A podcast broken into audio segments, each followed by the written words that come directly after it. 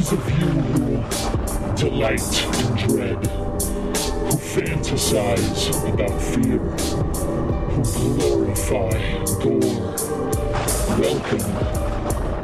You have found the place where the horror returns. Listeners, beware. This podcast contains major plot spoilers and the foulest of language. Join us in celebrating the old and the new, the best and the worst in horror.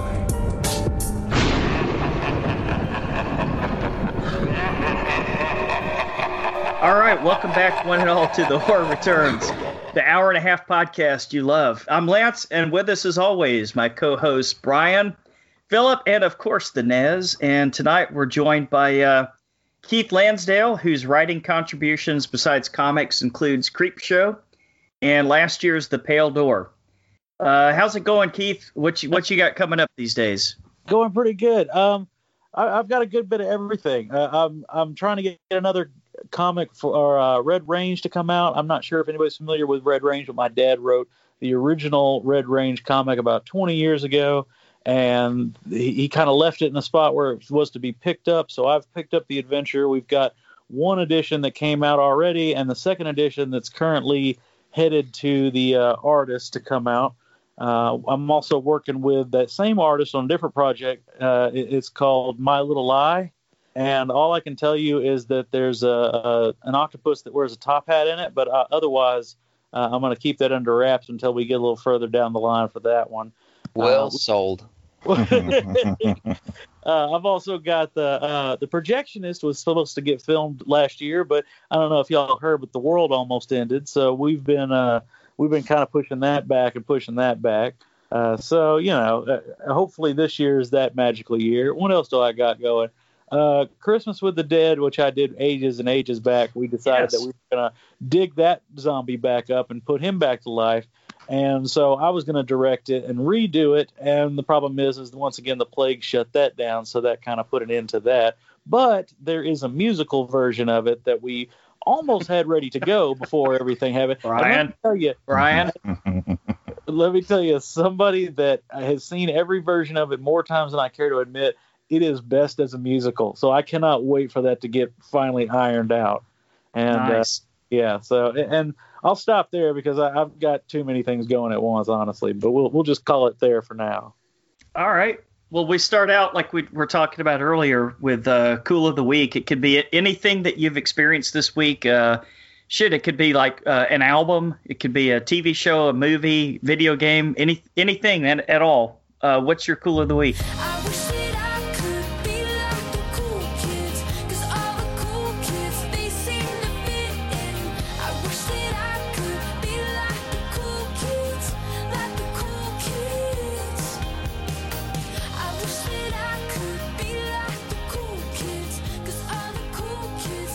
Okay, well, I'm gonna I'm gonna go, and I know everybody's already seen this, and I'm I'm late to the game, but I just finally got around to watching The Mandalorian, and that's I been mentioned once or twice. Awesome. Yeah, I figured, and you know, it's one of those that because it's on Disney Plus. Whenever Disney Plus first came out, and everybody had it for that first month, and everybody was like, "What the heck is on here worth watching?" I've seen all this, so you know, The Mandalorian was coming out, but I I kind of have a rule where I don't watch things until the entire season's out. Uh, same reason I haven't started Wanda uh, Vision yet because I'm hearing that's fantastic, but I'm gonna I'm gonna hold off on that one until it all airs, and then I go and binge it. Well, I never got around to going back until season two finished up, so I watched two seasons of it, and I just loved it. I, I I had a fun time with that entire show. And I'm not a huge Star Wars fan. I know that may be blasphemy, but I, I was I loved it. I, I thought it was was a good time all around. Well, yeah, I mean it's kind of a western, so that sort of fits right into your theme, right? Yeah, absolutely. It's it's a space western, just like you, uh, you know uh, anything else like Firefly or something that I, yeah. I always adore. There you go, Firefly. Yeah. You guys want to give a give a cool of the week, or are we just going to go into the Mandalorian returns for thirty minutes? well, I am wearing a Mandalorian T-shirt, but uh, I will. Uh, I'll, I'll, I'll move on to my cool of the week, which is uh, the Pale Door. Hey, Oh, nice. I've Yeah, heard of that one. I don't get a chance to watch a whole lot anymore. I got working too much, but uh, I figured I'd check that out since you were coming on the show, man. And it was a lot of fun. Not what I expected. It seemed like from the cover of it to be more of a uh, like artsy, somber kind of thing. um, but no, dude, this was action packed. There was witches climbing on ceilings. They're all burned and shit with big noses. It was fun. it was a lot of fun. Good. I'm glad you had a good time with it. Yeah. So uh, I'm guessing. Uh, uh, as, what what did you think? I mean, if you had to give it a score, and don't don't spare my feelings, I want to know what you think. Uh, if I had to give it a score, I'm gonna say seven, seven and a half. That's not bad. That's not bad. I, I'm honestly hitting it about a six and a half myself, and I wrote the thing. So you know, Yeah. uh, uh, because you know, there's always limitations. You, you, especially when you work with other people, it's that it's Right. that thing where they all come together and nobody gets what they want. You know, that's uh, that's the uh, working together anyway. So um, yeah, no, I was really happy with it. I, I think it's I think it's fun. I think it's above average for sure. Um, you Oh, know, yeah. there are cer- certain limitations that it had that I, I you know, I'm also going to judge it a lot harsher because I go, I wish I want, you know, and there's going to be a, an extent to what I can and can't uh, do. But you know, that's I, I thought it was solid. I thought it was fun. Yeah. I, I got a I got a question for you about your uh, making films. Sure. Uh, my buddy, he's a um, he's a little indie filmmaker, and he he ban- he bankrolls the whole thing. Where do you get all your funds to to hire everybody, or special effects and everything? Well, I, I can tell you this right here. Um, the co-writers that I had for this were Aaron and Cameron, and I ran into Aaron and Cameron actually on a different panel. Uh, we were actually talking about the Christmas with the Dead reboot, and we got to talking that uh, they wanted to do something with us. Um, I was there with Dad, and of course, you know, Dad's a big name, and they thought if we hook up with the Lansdales, then we have a good chance of uh, uh, of raising a little money. So their their trick was that they used the popularity of my dad, they used my name, they used our script, and they were able to uh, uh, raise funds. They've also worked with some people before that uh, you know they'd had some success with. So uh, I guess success begets more success, and, and I guess that's it. Now, if you're asking where do you find the initial money, well, I think that's that's the what that's the question everybody's asking. It, it all comes down to to finding somebody who's willing to pay for your for your love project, and there's sometimes the best stuff never gets made because nobody wants to pay for it, and sometimes garbage gets made because somebody it might get it might get a, a return. So you know, it's always a crapshoot. all right, cool. That's how those get made. Yeah. Does that go into your cool of the week, Nez? No, it doesn't. but uh, no, but when uh, I'm helping uh, my bud with a uh, another film project, we we started, but then uh, the world fell apart, so we had to just kind of stop everything. And uh, he he's he doesn't want to be out there in all this. So I mean, I don't as well. But he, he's down in L.A. I'm way up in uh, Northern California. So, just uh, always good to uh, talk to other filmmakers uh, that know what they're doing, and not just uh, the two of us and uh, our little rinky-dink camera gear. But I mean, we do what we got to do.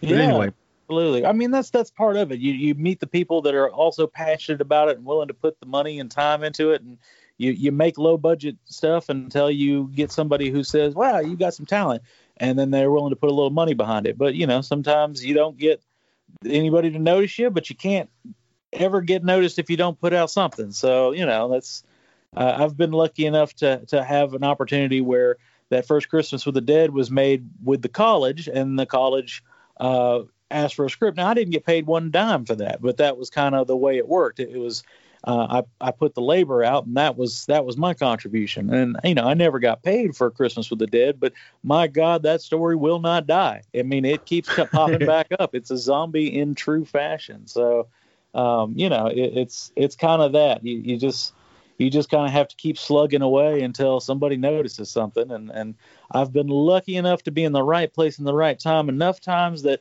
I almost kind of have a little bit of something going on. So well, that's good. Um, my cool of the week. Um, well, you haven't you haven't seen uh, WandaVision, so I don't even want to go into that. But um, I would I would I would pick that. But Is it good? um, yeah, it's really good. Okay, Um, I haven't watched it yet. It's Um, strange. It's strange. Yeah, it looks strange. I think you gotta you gotta have a lot of knowledge of the the backstories of these two characters, not just what we've seen in the movies, because it, it it there was a lot of deep cuts in it uh, that uh, I caught. Um, if you guys uh, haven't listened to our our little breakdown on what we did, we I threw in a lot, but um, but my cool of the week it's it actually like scared the hell out of me. So it would be perfect to talk about. I mean, back in the 80s, uh, down uh, Southern California, we all know this uh, Richard Ramirez, the Night Stalker. That was on uh, a new, uh, I think it was like a four episode series on um, Netflix. I remember uh, when it was happening. Uh, I remember seeing just uh, bits of it on the news, not really knowing uh, the story and how long it went. And uh, when they finally caught him, and then uh, just what those guys did, whoever uh, directed and, and made this documentary, it was just it was eerie. The imagery was awesome. Uh, the little score music they stuck in the background, and I learned a lot from it because there was some stuff uh, that was going on in the case uh, of during the murders, the, the stuff that he had done. I knew he was killing, breaking into people's houses and killing people. That was it. But then when they were bringing in little kids and what he was doing to them, I was like, oh my What? god, I didn't, I didn't know any of that. So it was, it was crazy, man. I shit you not. When I, I finished it, um, it took me like two, uh, two nights to finish it. And that last night I was watching it like really late. And um, again, I'll shit you not, man. I, I checked all my windows, Wow. checked all my doors, and uh, made sure I had weapons close by to me. But oh man, it, it really spooked me. Um, and I, so I mean, whoever made again, whoever made this, man, they really did their job because I mean, it it, it scared me. I mean, I, I never really think uh, about uh, that guy and, and what he had done. I just knew he was killing people, but man, it, it was actually scary. Um, I watch horror movies all the time, and I enjoy them, and I laugh and go to bed, and I don't think nothing about it. But this made me think about it all night. Uh, not to where I wanted to leave the lights on, but it it did make me go around and check all the windows and those and the the, doors. ones. So, but if you guys haven't seen uh, Night Stalker documentary series, it's on Netflix. It's definitely worth your time and check it out. Cool. Philip, that sounds check. That sounds like Philip's alley, kind of like the Oh, Lion yeah. King or whatever. The, what Tiger what Tiger, Tiger King or whatever last year. Documentaries, man. I'm I'm I'm big into documentaries. Like real shit scares me. I, there's real evil in this world, and people are assholes sometimes. So we got to remember that. This guy was pure evil. I mean, he Yeah. uh, when he died, I figured as soon as they put him in, I, I- he was in San Quentin, and I'm sure he was by himself. But I'm surprised nobody killed him in there. He ended up dying of cancer, Hmm. and I hope it was painful all the way to the end, and they didn't do anything for him. Wow. But man, he. The, the the crime scenes that were showing in it, I was like, oh my god! I mean, it it was just so brutal, and I was for some reason I thought he was still alive. I mean, I I don't research him or anything, but I wish I you was like- you could kick him in the nuts. I just, man, I would just want those those guys prison prison justice uh, to just get him. I'm surprised they didn't. He he lasted in there uh, a really long time. I mean, not, not so much for like Dahmer. I mean, they got him.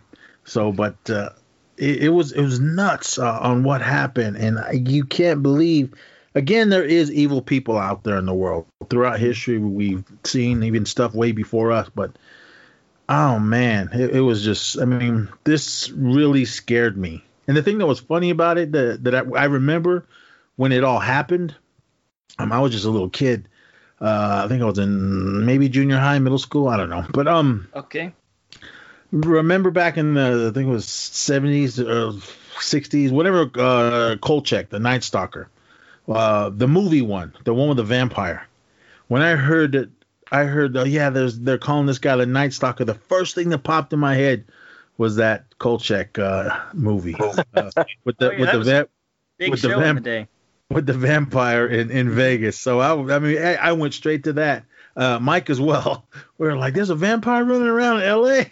that was the first thing that went to my head. But, uh, again, if you guys haven't seen it, check it out. I knew they were real. yeah. Sounds interesting. Brian, you want to you want to chime in? Yeah, um, my cool of the week is uh, I'm, I'm going to go with WandaVision. I love Yeah. the Right. first two episodes.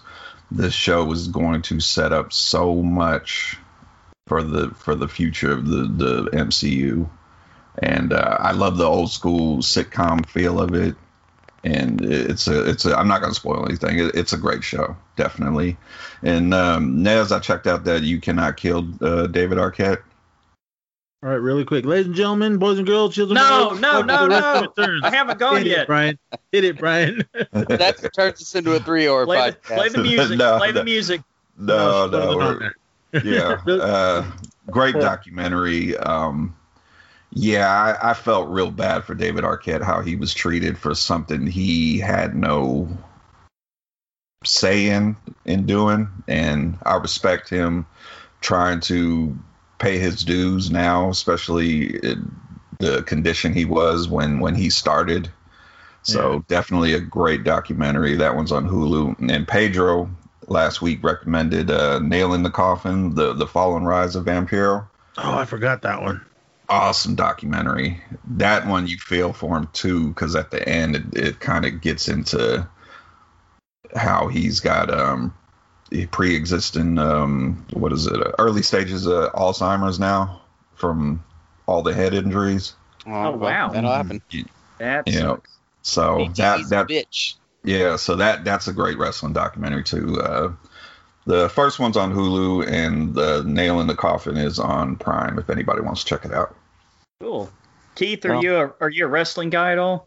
No, not really. I mean, there was a time when I used to work. Oh my God, I was like 16 years old, and so the only thing that was on TV when I got home from working the the night shift at McDonald's was wrestling. So you know, because I, I just got home from work, I, I was just I needed something to watch, and so I watched it pretty religiously there. You know, just kind of as a something something to watch that wasn't an infomercial. Yeah. And I, I did that for probably about a year. You know, that was back when it, there was still the what was it the uh, the WCW and the WWF and all that Mhm. stuff. You know, this this was all way back. Who's your who Who's your favorite guy? I, I used to I used to like Sting. You know, it was kind of the thing Okay. that uh, I was a fan. Well, he's That's back. fair. Is it? Is it the same guy? Yeah, he's Yeah. back. I was I was a Hulk Hogan, Stone Cold kind of guy. oh yeah, and I get it.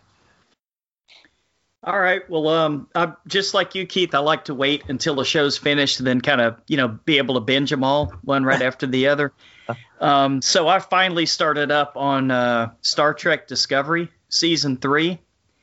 Um, Philip, I'm starting to understand where all that CBS All Access money is going because this first couple episodes are fucking phenomenal. Um, as far as the special you, I heard they fucking canceled it. Um, I don't know. Supposedly there's a season four coming out, Yeah. but I can tell you this: the uh, special effects are like something you'd you'd see in a movie theater, which which is the big difference because they were That's pretty cool. cheesy. They were pretty cheesy the first two seasons, pretty a little CGI ish, Yeah. if you catch my meaning. But um, anyway, I'm too too early in to say whether the story's going to be great. It's kind of weird because they've all gone 900 years into the future, and there's some pretty bizarre technology that they're using and stuff like that. But uh, yeah, Star Trek Discovery, I'm I'm in finally. so this is after Kirk and everyone. Yeah, the the actual first two seasons take place actually a, a few years before Kirk, in the time of uh, Captain Christopher Pike. Hmm. So they actually run into Spock and they run into Christopher Pike in season two. And this third season, they're like, ah, let's kind of get out. I guess they decided let's get out of that and go into something that nobody knows anything about. So they Who was Spock? uh, Spock was I, I didn't even recognize the actor. Uh, I didn't like him at first, but he kind of grew on me a little bit. Because as far as I'm concerned, there can be only one Spock, and that's Leonard Nimoy, of course. Rest in peace. Yes, but uh, yeah, I'm I'm gonna I'm in for the ride. Hopefully, it hasn't been canceled, Philip. But if it has, it has. There's God knows plenty of other shows out there, right? Well, that's true. And you know, Star Trek will never die. They'll keep going. Yeah, in one way, form, or fashion, right? Mhm. Uh, Brian, you got any headlines, man?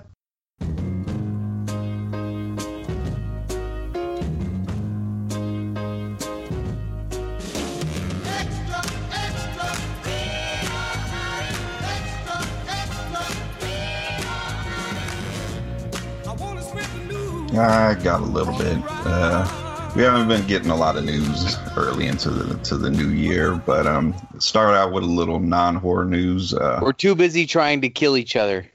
yeah, so we'll tell you we'll we'll we'll pause from that for for a little bit of. Uh, let's Pause see. for the cause. Uh, Ethan Hawke has just been cast as the main villain in Marvel's Moon Knight. Huh. Huh. So they're getting getting some heavy hitters in there. All right. Is it- Oscar Isaac. Is it what Is it a movie or is it a show? series? Okay. Whoa. All right. Yeah, it's That's um, a big name for a series and a bad guy. I guess so. It's it's the it's directed by the two guys that did The Endless, Yep. which was uh, uh, one of my favorite movies a few years ago. Justin Benson and Aaron Moorhead. Yeah, I haven't seen their new one. Has anybody checked it out? I'm going to. I've heard nothing but good things about uh, Syn- Synchronic. You, you heard you heard of these guys before, Keith? No, I haven't. Well, Yeah, go- well, I mean, I'm a hog, but If if you get a chance, go check out a movie called The Endless that came out a couple of years ago. I think it's on Netflix still. uh-huh. Um, it starts out as just kind of a basic um, suicide plot type or suicide cult plot, and two brothers that kind of escaped it. But as the movie goes on, all is not as it seems. It's it's really good, man. Very well written. yeah, I'll have to check it out. All right. Um, head of Marvel Studios, uh, Kevin Feige, has confirmed uh, there will be a Deadpool 3. It will be rated R, and it will be in the MCU. Oh, Nice. I'll take it.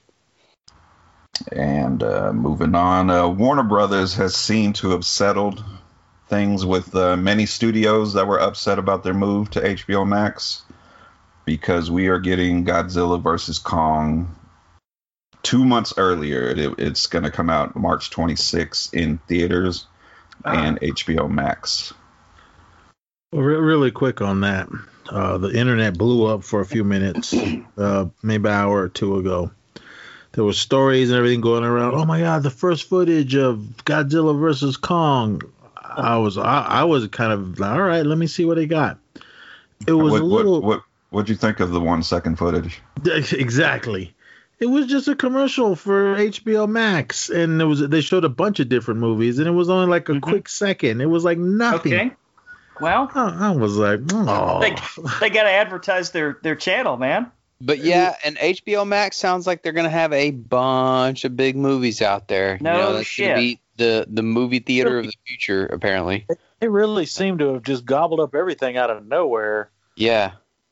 Yeah, they have a movie. Uh, I think it was uh, in that preview where um, it's like an astronomy movie, and it's got uh, Leonardo DiCaprio and Jennifer Lawrence. I never Oh. even heard of this movie. Huh. Me neither. I don't even know what the fuck you're talking about. Exactly. I don't. shit, me I don't know what I'm talking about either, but it was in in the preview.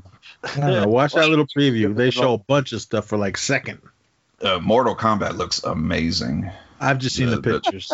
Yeah, it looks. amazing. Mortal Kombat. Yes. Another movie or a game? Yeah. that's the It downside. is. It is a rated R. Oh Mortal no. Hell yeah. and they're All right. promising uh video game I uh, loved that whole- authentic that first one that came out. It was cheesy as hell. Mhm. You know, it was absolutely ridiculous, and I just, I just loved it. I thought it was fantastic. I kind of do too. I mean, it's Still so off. bad. I mean, you can't. Yeah, I know it's awful, but it's kind of one of those that's just like a real fun awful. yeah Yeah. let's see uh i think uh, not a lot of horror news guys not a lot All right. Well, that's uh that movie searching that we reviewed a couple years ago with uh john cho sure. it's yeah. getting a sequel with uh, all new characters and story Huh. Seems like a random movie to make. uh, let's Uh, the Duplass brothers are executive producing a three-part documentary series on the Sasquatch for Hulu. Ugh. Sold. I gotta tell Ammon about that one, Brian. Yeah. leave them alone. Leave them. Leave them alone. It's not just one. I need a Loch Ness movie. Where the fuck is that? Take it. Keith, you, you available this next year? Do it, man. I love it. Let's Yeah. let's make it into a western just for fun. Scottish Loch Ness Western. I love it. Yeah, uh, the Ness Uh, western. I- That's perfect. Yeah, Starring Uh, Conor McGregor. as the monster. And Tom Hardy. And Tom Hardy. Yeah, as the love interest. There you go. Uh, let's see. Uh, James Wan's upcoming movie *Malignant* Yeah, people will watch that. will Oh, be rated sure. R. Okay. I haven't heard much about it, man. It is his. Uh, J- uh, what is? How do you say it? Giallo. Giallo. Ah, okay. It's his attempt at making one. I James He's Wan, right? Like he directed it, right? Yeah, it's not one of his many producing. Yeah, because sometimes that James Wan name doesn't mean a whole lot unless he actually directed it. Ah, Llorona. Yep. And I think that is it. That's all we got. that is it, huh? Well, uh, Keith, you're you're from you're from uh, Northeast Texas, right? Uh, I'm I'm technically from East Texas, um, but I'm in North Texas these days. So yeah, I'm over there in the the Nacogdoches, Stephen F. Austin area. That's my stomping ground. oh, my wife went to Sam. Okay. Uh, well, I'll tell you. How much is gas down there? Um, when I left, it was a little bit under two dollars, but um, you know, it's I've been moving back and forth. Uh, without getting into too much of what's going on, I'm in the process of moving right now from that area to here, so I've been driving back and forth and back and forth and back and forth for like a month straight right now. So Under two dollars. I wish. Oh yeah, you're in California. Yeah. There's no such thing as cheap gas. well, Might Sixty-four as well dollars just a get a- gallon. you yeah, might as well just get a Tesla living living there, man. There's no place to charge it up around where I live. I'm no, in the sticks. are you serious? Yeah, I'm out Well, in the sticks. There's Elon Musk nothing. moved to In Texas. California? California's fucking their goddamn state up. Sorry. I'm way out in the middle of nowhere Musk moved to in the in the mountains. I moved I moved out the city. Oh man, no charging stations there, huh? Not around here that I know of. Damn, don't believe the hype of California. I thought there was a charging station on every corner. Yeah, I did too. I thought it was. I thought that was California's job. yeah, no shit. Ah, not where I'm at. Uh, I got mountains and Yeah. trees and snow and all that. You're fucked. So damned if you do, damned if you don't, huh? that's why gas is expensive where I'm at. Oh man, well Keith, if if you're from that that part of the of the state, I, I know for an absolute fact that you know what a trailer park is. Oh God, yes, of course. All right, well Live in Texas, you probably lived in them at some point. no, I did. Uh, yeah, luckily, yeah. I, I never have, but you know, I've had a lot of friends that grew up in them, and you know, down the street there was always one sort of thing. So Now stuck out in the rain. I said I got one foot out the trailer, but I'm still stuck out in the rain. Well, uh, Brian is going to bring us the big, the small, and sometimes the very, very weird. Uh, Brian, what's the first new trailer to talk about tonight?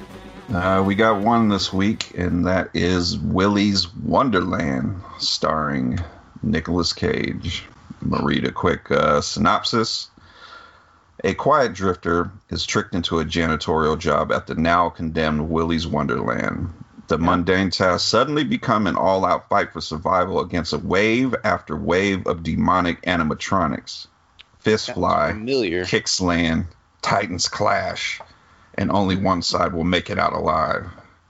Keith, did you check It out the trailer? I did not. I, I I did not do my my reading beforehand or my watching of trailers. I watched the movies, but I did not watch the trailers. Oh, okay, gotcha. Are you are you are you a fan of Nicolas Cage?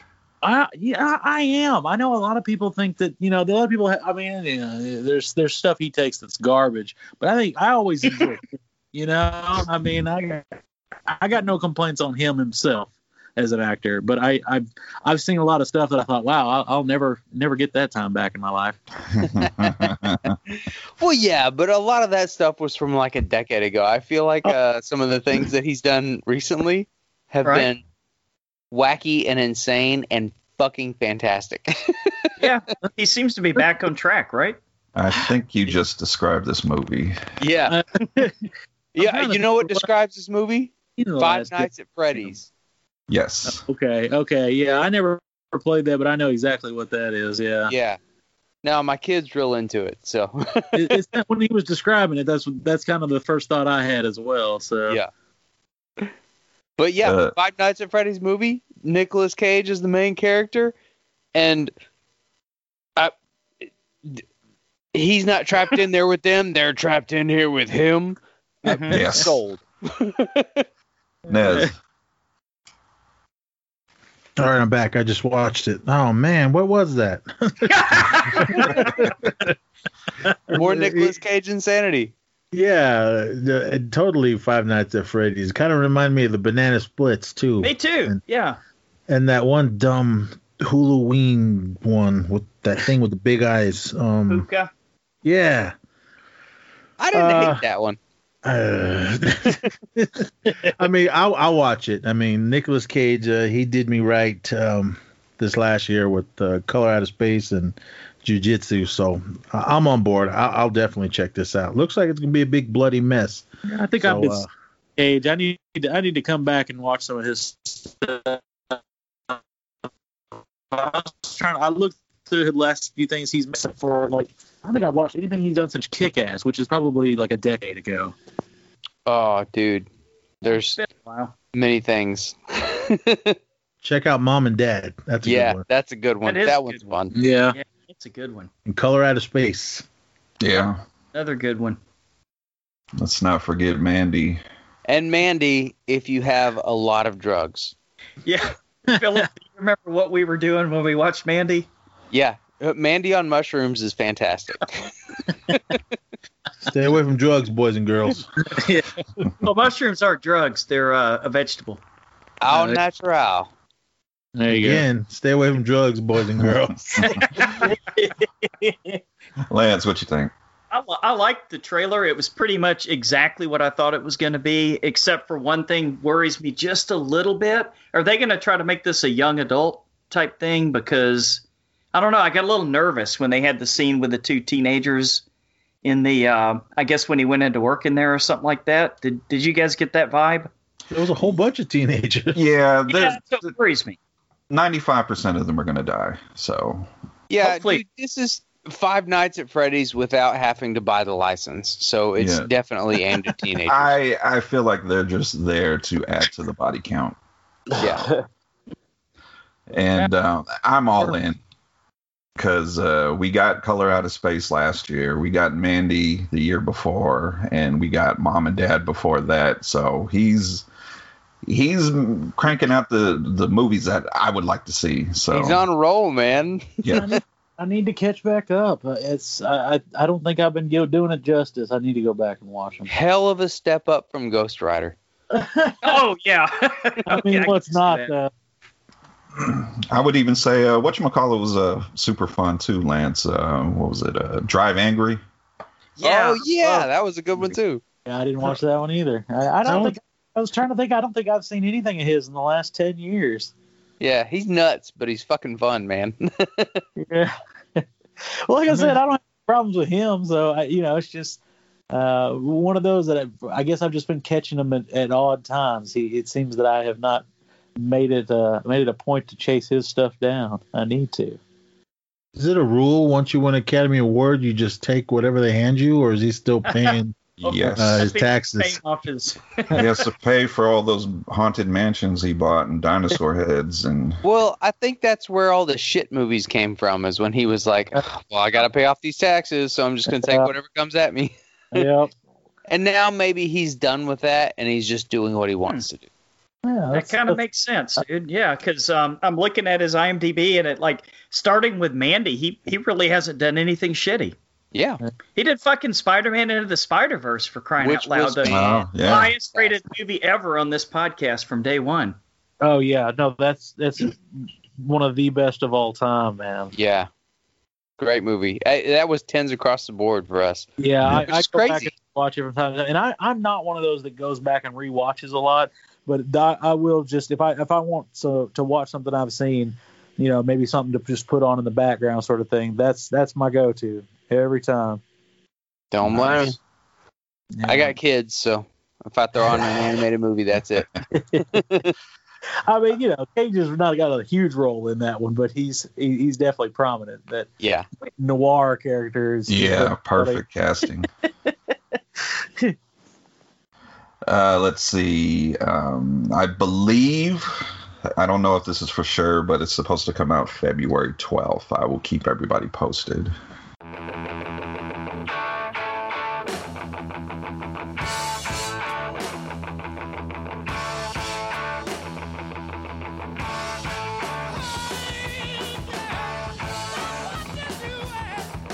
Okay, so on to listener feedback. Uh, tonight we shine the spot uh, the spotlight on Fresh Cuts podcast. Uh, goodbye 2020. Yeah, hello 2021, bitch. uh, hosted by Jerry Cortez and others. Uh, on the latest episode of Normal Normal God damn it.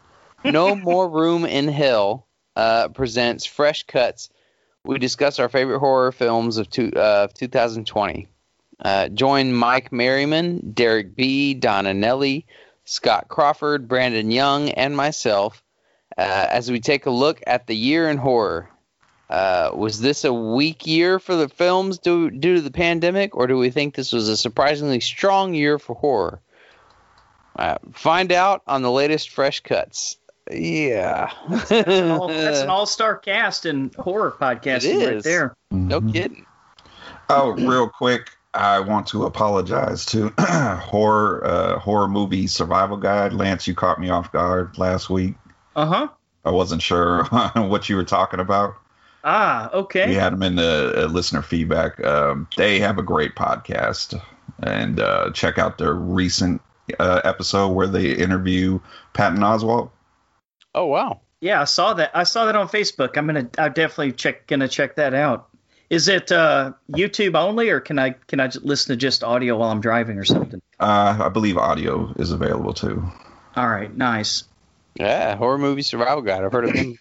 That's awesome. You know, while we're apologizing, uh, all you action returns, all you action returns listeners, uh, it was my fault. I was just I had to get off my uh, my ass and uh, put it together. But I put it together and it's out now. So have at it. I Yep, saw you got it. you got our, you finally got our. Christmas episode. Yeah, we got. A Christmas episode. There better be a Die Hard in there. Christmas in January. well, the pandemic got in the way, so Sure. Sure. yeah. Oh, real quick, Nez, Hmm. you've been called out again for your For what? I'm, Uh, in Cal- I'm in California, everyone. Step up. Steve from the League of Geeks says uh, not too happy with you putting underwater on your bottom ten. Yeah, it was better than I expected. it was on my top Uh, ten. God. Steve, brother, I love you. He's in California too. Killer Cali in the house. I watched it again. what difference does that make? I just we're the best state in the country. Anyway, um, I I love her. That was the only reason I saw it. Okay. Uh, I don't care. I can deal with the mouth breathing, but I just uh, I loved it up to the end. I didn't care for the big giant uh, Cthulhu monster or whatever the hell it was. I thought it was good. I thought everybody in it was good. Just when it got to the ending, I was like, ah. So, but that was me, everyone. They went for it. All right. Uh, Daeron Wilson says, uh, I know you were just saying if you want to get the reference, uh, but I always appreciate when someone on the air says, uh, listen to the Psychosemantic podcast. yes. so- Keith, you'll you'll get one thing on that podcast you guaranteed will never ever ever ever ever get here, and that's politics. Oh yeah. Wow. Yeah. Well, Psychosemantic podcast, man. good lord. I, I feel like that's all. That's been the whole topic for so long. I could just do with anything else, you know. yeah. Y'all remember when it used to be normal in politics, and you didn't have to have every single waking second be part of your life? I miss those days. Really. Well, it's just that every single thing turns into political. Like like Uh. whether or not you wear a certain colored sock suddenly turns into some sort of political That's fucking. what I mean, debate. man. Just feels like feels like you can't get away from it. Even right now, we're we're slowly being sucked into it by talking about being sucked into it. You know what I mean? Yeah. I, I'm, I'm going to refuse to. This is my last comment on on politics. I'm done. yeah, don't don't listen to politics. Go watch The Pale Door. Yeah, there we go. Like that. But Daeron Wilson, good guy. Uh, Psych- uh, Psychosemantic podcast is pretty awesome. So go listen to that. Um, B. Jermyn, who will be on next week's show, by the way, uh, says, speaking of top 10 best and worst horror films of 2020, here's mine, although it might change later, uh, since there are a few films I need to catch up on. Uh, so we'll see how that goes. Uh, top 10 best. Um, God damn it, you listed it in the wrong fucking order, dude. All right, number 10, Freaky, uh, which I did not see yet. Brian, Brian had that on his list. Yeah. Mhm. Uh, number 9, Host. Yes. Yeah, a lot of us had that. Number 8, The Mortuary Collection. Nice. Not the mortuary. No. I don't even know what that is. That wasn't a 2020 movie. If you want that, go to the East Society. Uh, number 7, The Hunt. Yeah, yeah. That was my number one. Uh, number 6, Relic. Oh, that was pretty good. Uh, Didn't- number didn't- 5, Possessor. Still have not seen. I Yeah, Possessor. Yeah. Uh, number four, his house. What is his house? Brian, Netflix. Netflix. It it's it's really good. Check it Okay. out. Uh, check that one. out. Number three is scare me. Also. Ugh, what's up with everybody sucking Scare Me's dick? Jesus Christ, that movie sucked. That was on my bottom 10. I haven't seen it. So. Beat's got his own fucking beat of the drum, man. Uh, no, he's two, with the majority, believe me. number two is uh, Color Out of Space. I Yes. Still, that's the one that I really need to fucking watch. Yes, you do. Um, number one, number one movie of the horror film of the year is The Invisible Man. Okay, I can see that. I mean, it's good. It was on my top ten. I don't know if I'd call it number one. Philip, I, I own the co- I own the Color Out of Space on iTunes, so if you want to watch it, that's the way. yeah, dude. well, it's I- on Shudder too. I need to check that one out for sure. Um, top ten worst movies, bottom bottom ten, I suppose. Uh, number ten is Sea Fever. What? it wasn't that bad. it was just a quiet little Irish movie. number nine is Brahms the Boy Two. Oh. Uh, don't think we're gonna hear any arguments on that. Uh, number eight is Coco D Coco Da, whatever the fuck that is. You're Anybody just seen making that? shit up. Yes. Somebody call him out on this. He's just making these up. I know. That's thing. not even real words. and next is Lottie Dee. Number seven is The Grudge. Oh, Here, that's here. too that's too high on the list. Yeah, no shit. Uh, number six is Random Acts of Violence. Huh. Brian, Brian, you said that wasn't too great. I it it just it didn't work for me. I wanted it to. I liked everybody on, on the cast. Um, I liked the idea, but it just it didn't work for me when it was over. Uh, number five is Fantasy Island. I like that movie. Nez, what the fuck, man? How about a Fantasy Island Witchboard crossover next year? Jesus Christ. Someone give me the money, I'll make it. Is Tawny Kitaen available? Well, I'm Yeah, sure They're it'll make money. up baseball She- players, pro baseball players and shit. Speaking of her, I mean, I posted. Um, if you guys are Blu-ray collectors, follow me at Blu-ray Nez on Instagram. Uh, I posted my um, uh, Blu-ray of uh, Witchboard, and I'm sure. You, She liked and comment, she, she liked and commented on it. So Oh, ho, ho! Tony, Tony, if you're listening, I love you. Yeah, she's only like 60 now. yeah, like I said, she beats up baseball players and domestic spats and shit. Uh, number four is Yummy. What? Teach their own. Uh, number three is Verotika. Uh, Yeah. Oh, that's that uh, Glenn Danzig. Oh, okay, yeah, yeah. I heard that was bad. Yeah, it's it's only best to watch with a group of friends. Ah, that Ah, makes Laugh Just- at it, right? Yeah. Uh, number two is Blade the Iron Cross. Also, don't know what that is. Uh, number one is Corona Zombies, which No. sounds like it's awesome. Sounds awesome, but I've heard nothing but bad things. yeah. Uh, all right. Uh, Spooky Dudes podcast says, uh, thank you so much for the share, my dude. Anytime. nice show. All right, and that is it for listener feedback. Uh, reach us at the horror returns at gmail.com. Steve Carlton of the League of Geeks uh, did our intro, so he's awesome. Hey, you know, I don't know if, if anybody's watched this Corona Zombies. I had to look it up because that was like, no. And so it's 2.5 out of 10 according to IMDb. But the cast is four people long, and you What? get to the fourth one is. And by God, it's exactly what I was talking about earlier. You can't get away from this shit. they have got Donald Trump on the cast. Come on. I Are you serious? IMDb. I, Oh, come on. Keith. Is he in the movie? I'm sure, probably, I'm I'm sure going to IMDb right now. I'm sure they're. Uh, If he's in the movie, I'll watch it. But you know, just like really, he's He got. He, they gave him a, a movie credit. He may he may need the money soon. I'm sorry. I'll be quiet. Yeah, no, no, no. We're not getting into the politics. thing, Okay. Like, let me tell you, that was that was the most stunning part of that. He sure is on the cast. Him and three other people. Is he a zombie? I need to see a Donald Trump zombie. I would totally watch that movie. Oh God. Is his wife in? Oh man.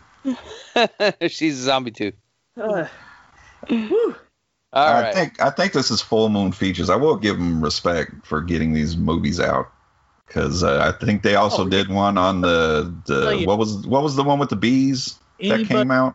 anybody that gets the movie Swan? made, I don't care if it's zero out of ten. The amount of effort that you have to put into just getting anything out, Yeah, man, I respect. I don't care if I don't like it, but somebody put their time and effort into it, and you know that needs a certain amount of like respect, and I, I'll, I'll give them that. Until they put Donald Trump in, and then they lost everything. Sorry. yeah, they did. Uh, remember, we were supposed to be invaded by murder hornets. I think they did a movie about that. oh yeah. Uh, of course they did. Well, I, they're called murder hornets. Why would you not? um, and Natsulani, who did our art, she's awesome. Yes. Check her out on Instagram. um, and now I suppose it's time for our featured attractions. Uh, this week we visited the year 1984. Seems fitting. Uh, in the first of a two-part retrospective. Okay. Uh, we discussed Children of the Corn and Chud.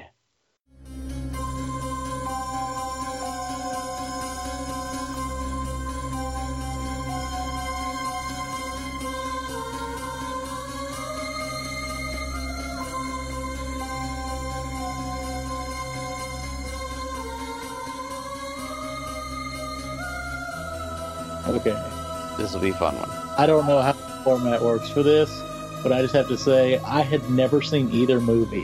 What? Oh, nice. That is Dude. awesome, dude.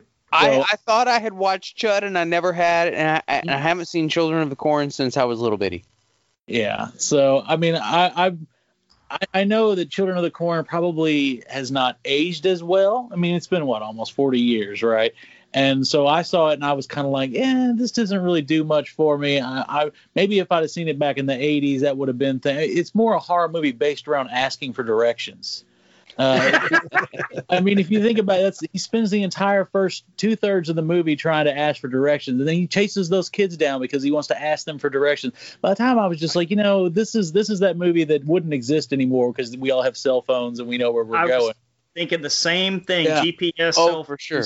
Yeah, so There are many, many dumb decisions in this movie. oh and so at the end of the day it's a mo- it's a horror movie based on having to ask for directions and having to put up with children. So you know i get not finding that the most uh exciting but yeah I, I- it it didn't do anything for me. It it, it i was kind of like eh okay. No i will say this i didn't realize like the last 20 minutes the payoff is fantastic like i was like okay i didn't know we were really we really had something going on here i just thought this was some crazy cult kids so I liked when it got there, but Yeah. yeah, I feel like it was dragging to get there. Uh, yeah, it kind of did. I think you're right on that. Uh, let me read the synopsis real quick, and then we'll Yep. jump back into the conversation. Yeah. Uh, a young couple is trapped in the remote town where a dangerous religious cult of children beco- uh, believes that everyone over the age of 18 must be killed. Well, fuck it, why not?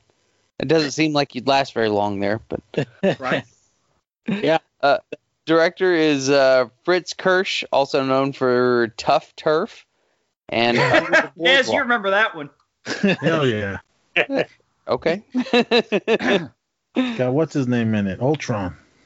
Uh, And, writer, and Iron Man. oh, really? Yeah. Writer is George Goldsmith, also known for Force Five. Isn't that yeah. the thing from the Quentin Tarantino movie, Pulp Fiction? That was Fox Force Five. Oh, my bad. Force five, man. uh, and the TV show Hill Street Blues. Uh, when asked by a fan how the effect for the burrowing uh, happened, he said, uh, "Oh, for he who walks behind the rose was created."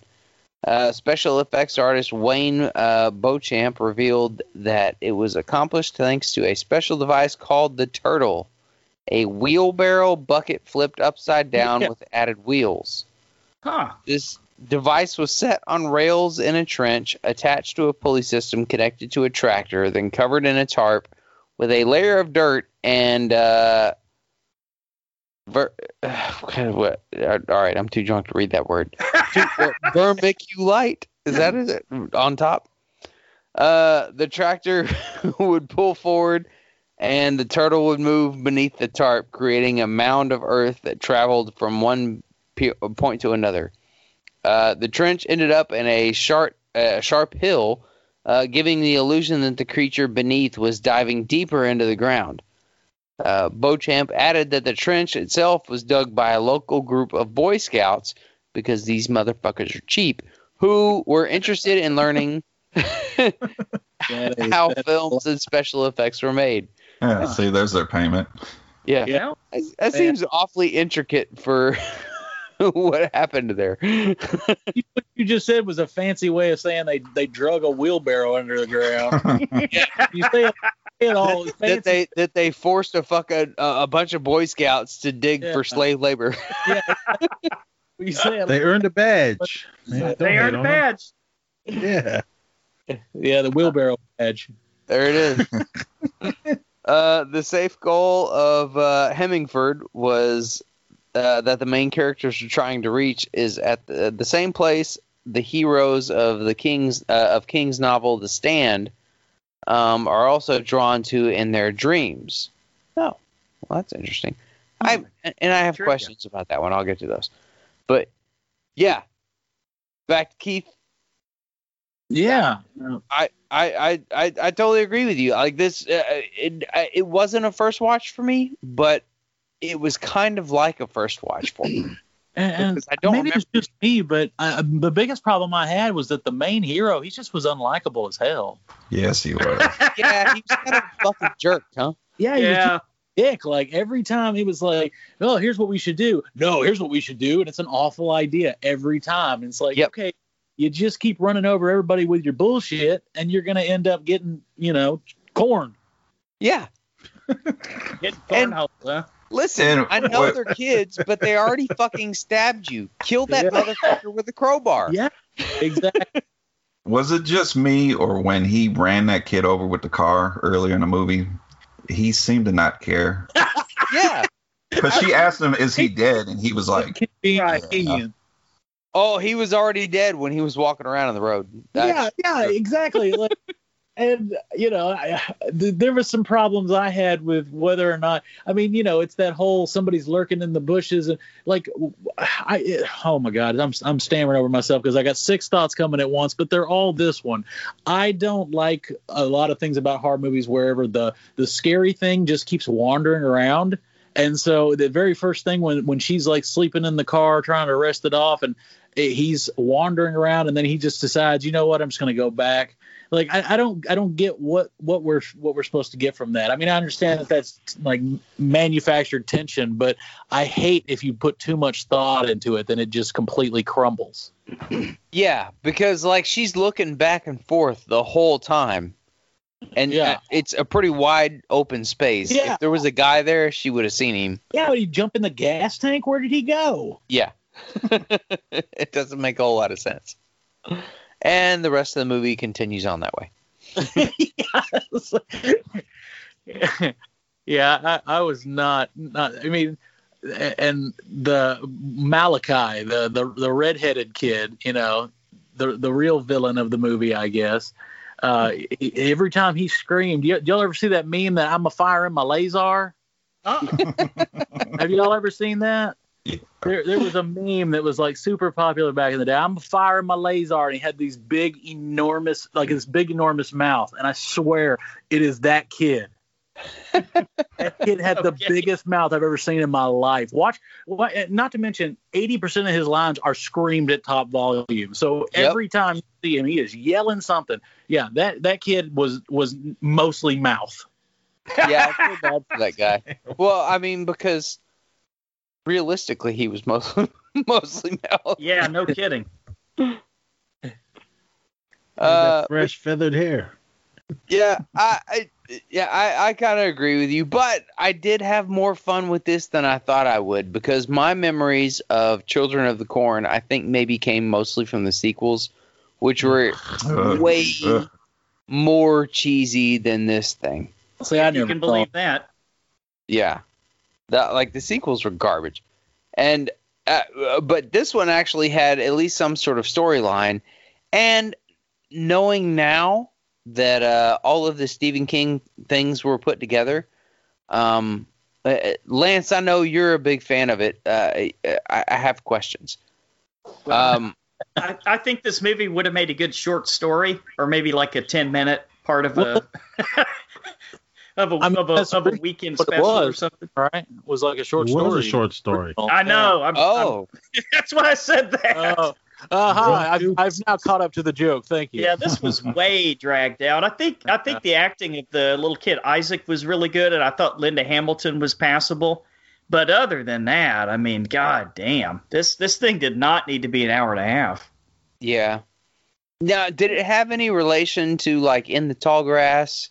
I think so. I think all his stuff at, at some point kind of comes together. He brings up a lot of the same, you know, characters and the same locations and stuff like that. So at, at some point, all Stephen King. Keith, is that him? That is him. Holy shit! You're killing me, dude. Uh, Oh man, Yeah. don't open Messenger, anybody. But um, no, uh, it, Alright. and that kid was horrible too. Most of the kids were fucking horrible. The main actor was horrible. You could tell these people hadn't made a lot of, you know, movies before. I, I to me, That's a big problem with having a lot of kids as your main characters. Yeah, I to answer your question, Philip, I I don't know, man. If you read enough Stephen King, you start hear, seeing a lot of the same uh, things over and over again, and then everything. Well, yeah, is, and and the he who walks behind the rose. Did that like w- w- does that tie into anything? I'm not really specific. I don't think specifically, but like basically, if you want to know everything about Stephen King's universe, don't read all of his horror horror books. Go in and read all the Dark Tower I series, gotcha. because everything that's ever come up in any of his uh, novels somehow pops up in the Dark Tower. And then, especially by the time you get to the second to last book, where it's kind of like starting to disappear inside its own navel, so to speak, because basically the the characters meet a younger Stephen King back when he was a an, an acting alcoholic. um, and it becomes a real trip, like a mind fuck. I think so, al- alcoholic is uh, a generous term. yeah, he was uh, he, he was pretty bad off. I think uh, he was he really got into cocaine for a while. Um, well, we know he did. We did the trivia for the with Beat and Marcy the Tommyknockers, right? well, and uh, what was the the one with the cars? Oh yeah, Maximum Attack. Overdrive. Yeah, yeah, yeah, yeah. He said he doesn't even remember doing that movie. You believe that, Keith? Say that one more time. I couldn't hear that last Do, thing. do you believe that about Stephen King? Do you know Do you know too much about his personal life? Max I don't know. Maximum Overdrive. He was I- he was on so much cocaine that he I- didn't even remember heard- doing it. I've heard that a few times, but I, Yeah. you know, it's one of those things where I, he's such a nice guy. I hate to spread rumors that I don't know for a fact, but you know, I've heard that a few times. So, mm, Well, that you came out of his mouth. So well, then, then that's you know, I'll, I'll let him be the one to say it. I, I, I, I he he's a sweet guy, you know, and, and his and his son is a very nice guy too. So I'm gonna I'm gonna sidestep that. I don't Well, blame. well done, man. Well done. Uh. All right, Nez, we're waiting for the hella good stamp. No, of course, man. This movie, this movie's awesome. I don't know what you guys are talking about. It's 80s, man. Hey, of Look, I had a good time with it, dude. I saw it when it was brand new, and I still watch it today. I love this movie, but all the sequels, garbage. Well, the second one was, at least it tied into what was happening. It was basically the, um, not the very, I guess it was like the next day, because all the kids that took off, they were all hiding, but they were still in the area. Well, okay, so just that just reminded me, and I hate to, to cut you off, but there, that last little like, you know, okay, guys, we're all gonna do this, and then that girl's in the car and she gets attacked, and oh, knocked her out. All right, so now we're really done. Was that really necessary? Were they setting up? Is that set up for the sequel? What was going on there? And that was Quit just leaving more these of a, motherfuckers alive. You people are terrible soldiers. it was, it was, it was more of just a, uh, a last minute jump scare. I mean, it Uh, was. okay, so I hate It- that. Gotcha. It did its job in the theater because everyone did scream. oh, okay. But um, as far as story wise, no. Um, I, I figured that after everything that they had seen, because up to this point, I don't think anyone's had seen anything except for Isaac. And they finally saw everything, and then uh, Malachi flying through the air, and whatever that thing was, the little magical light that uh, got Isaac and everything. So, but um, I think that would have scared the hell out of me. I wouldn't want to be a part of this uh, little children cult. But uh, there was some diehards that stuck around, and uh, they kept the they kept it going. But but but for this film, I thought it was awesome. Uh, John Franklin, who played Isaac, I thought he was awesome, and I'm not sure if he did any more acting. Uh, the only thing I've seen him in was um, a TV commercial, and then he came back for the sixth film. It was like uh, Children of the Corn, six six six, The Return of Isaac. Oh, Uh, he didn't he didn't die. He was in a the- coma. He's in the Addams family. Oh, that's right. He was um, wow. Cousin It. yeah, cousin it. He um, but anyway, he was in uh, a hospital. I assume those kids picked him up and took him to the hospital, and he was in a coma for uh, a billion years. And uh, Sure, why not? and uh, uh, the, the the story is um, from what I remember. Uh, one of uh, his followers was in love with him so much. Uh, I guess she uh, woke up little Isaac and jumped on, and uh, got pregnant. But then that Whoa. that, that baby got taken somewhere else. So that girl, the his his daughter, actually grew up and then came back and found out that who her dad was, and then all the, the craziness. I don't really remember much more after that because it was just Right. stupid. I only watched it because I wanted to see how Isaac was still alive. That was the only reason I'd seen Right. it, I- And, and, it you was got terrible. your answer. Yeah, but the movie was terrible. I don't remember if he died or whatever at the end, but uh, but with this one, I enjoyed it. I was already fully on board with Stephen King. Um, it started in, in the '70s with Carrie and all that, and then everything. Um, it seemed like they were coming out with Stephen King movies like every weekend. I mean, there were the, the '80s. They were just shoving it down our throat. They're, they're, they still are. Uh, I was I was on board for all of it. Not not all of them were good, but I mean this was one of the ones. Uh, I don't have every single Stephen King movie in my collection. I only got the ones that I like. Uh, Maximum Overdrive, that's awesome film. I love it. Uh, but this one, man, I enjoyed for, enjoyed it for what it was. Uh, I did read the story much later when I was older, and it was not like the movie. But um, I mean, I, I I wish if somebody they've remade Children of the Corn. I want to say two more times. I could be wrong. Did they? Both, both of those were story? done. They Yeah, just same story. a new one. Uh, this another one? Well, there you Yeah. go.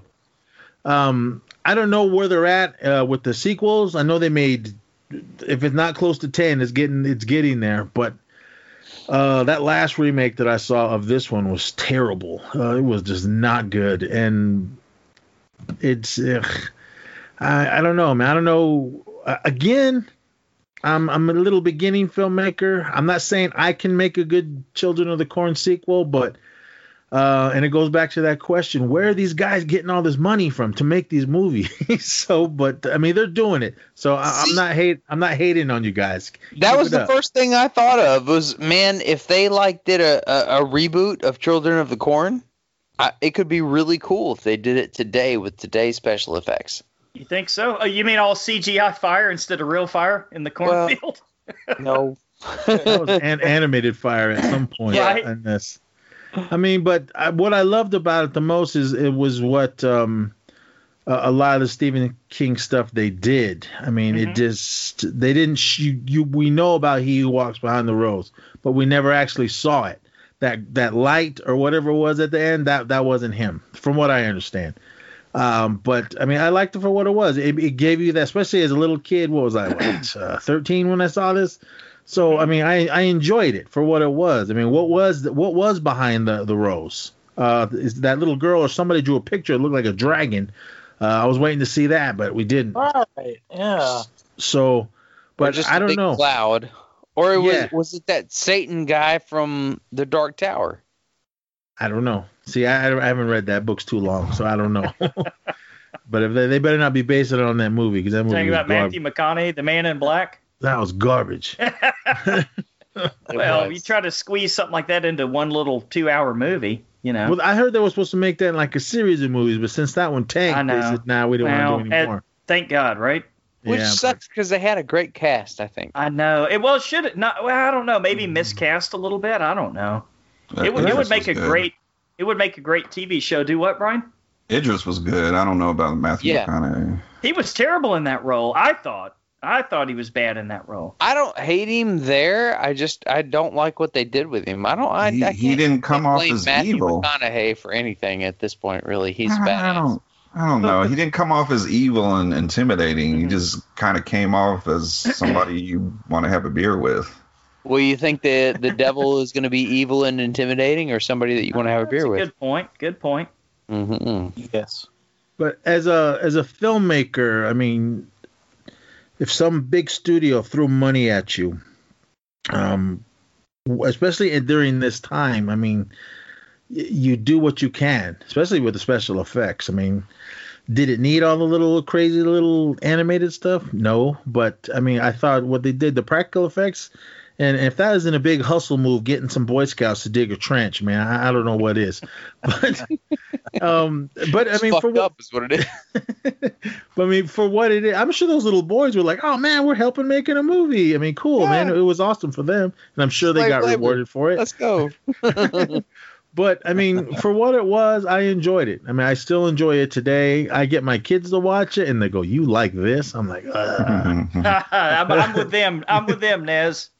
So. But no, man, I thought this movie was awesome. It still holds up in my book. I love it. This is probably one of my favorite uh, 80s Stephen King films, and everybody in it was good. Uh, Malachi, Courtney Gaines, I've met him a few times at, at cons, and he's awesome to talk to. And I thought he did a good job. Yes, he's done a, a million other things. Uh, I he doesn't think, like but scream at you. uh, no, but he does have a big mouth.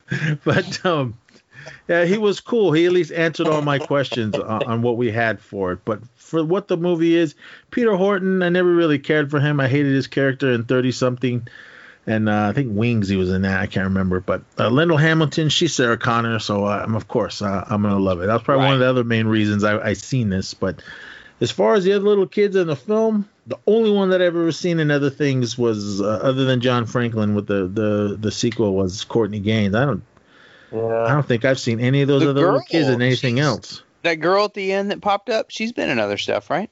Uh, I, I don't know. oh, she looks like somebody that you're thinking of because Yeah. I know because she was. I did the same thing. I had that like, oh, that's, and then I was like, oh no, wait, this is the '80s. This is not the people I'm thinking of now. But she did the same thing to me. She looks like, um, oh gosh, what is her name? Um, give give me a second. I'm gonna I'm gonna I, I got to kind of go out and around and, and find her the different way. But I think I think, think yeah, think- she looks she looks Uh, familiar. I didn't like look her up or anything, but I was like, oh, I feel like I've seen her before. yeah, I'm trying to remember something I've seen her in to look her up here. Um, I'll I'll get back to y'all. We'll, we'll come My back. big fat Greek wedding. No wait.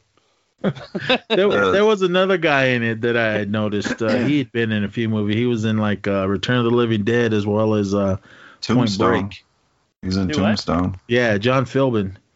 Uh, the, that guy, one, the one that had the the the shit carved on his chest. he had that in the movie. pentagram on his chest. Yeah, he was uh Lance, he was the guy that tried to step up to Kurt Russell and said, I'll fight you right now.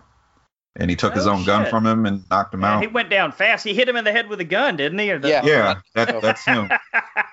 About the same as this movie. oh, hey, Brian, I want to know what side of the fence you land on here. Okay, when I seen this as a kid, I loved it. I loved it, loved it, loved it. Now that I'm grown, not so much. I like the beginning. I like the end. The whole middle, you can just get rid of that entire part right there. Yeah, filled with a lot of bad decisions. I think. Yeah. Um the practical effects I thought were good. Uh Peter Horton, I don't like him. I don't know if we were not supposed to like him throughout this I- I entire think we movie. weren't- I think we No, weren't I- supposed to. I didn't. Uh, uh Keith, you were right about that ending. I hated it because I didn't like how he even he knocked her out and then he had to say, "Oh, she's out cold." I'm just like, you don't have to tell us that. yeah.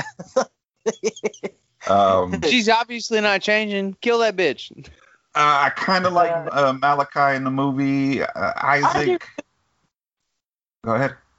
I was just said I do too. I liked Malachi. I was a fan. Isaac, I don't know if I was supposed to laugh when they put him up on the cross and he was screaming. That's kind of funny. Uh, overall, like Linda Hamilton, like I, this is not what I want to remember her from. She's she's a Sarah Connor to me, and Right. Exactly.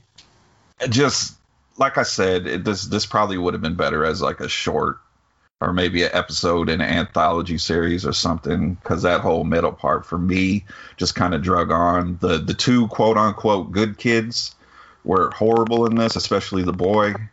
Job? Is that what his name was? Joby? Yeah. Sarah, I think, was the other one. Yeah. Same name as the guy in the lawnmower man. Does that mean anything?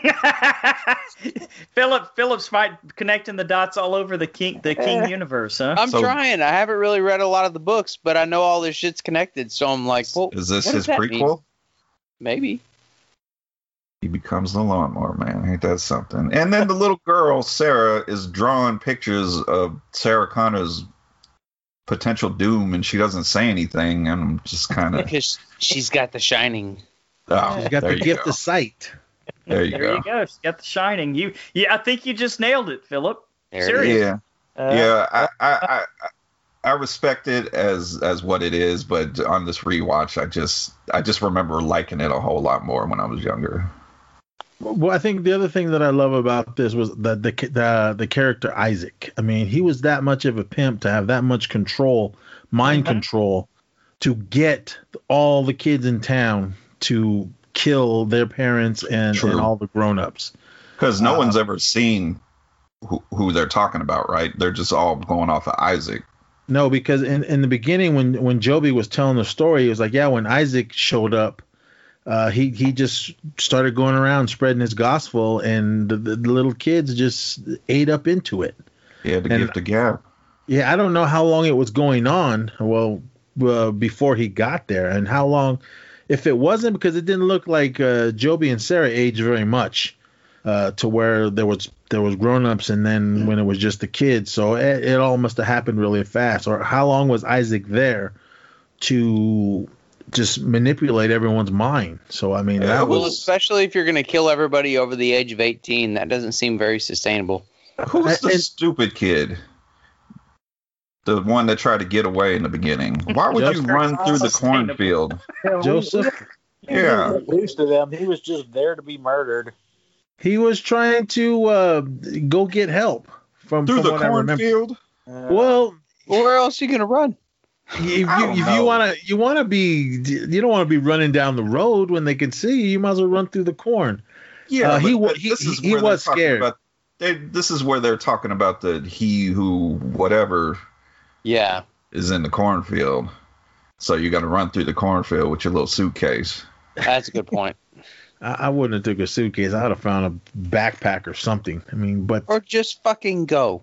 And It's I- not like you have anything that's worth saving anyway. Yeah, don't don't tell the little girl with the gift of sight who's just going to draw a picture of what you're doing. Yeah. They're like, hey, go look out for me.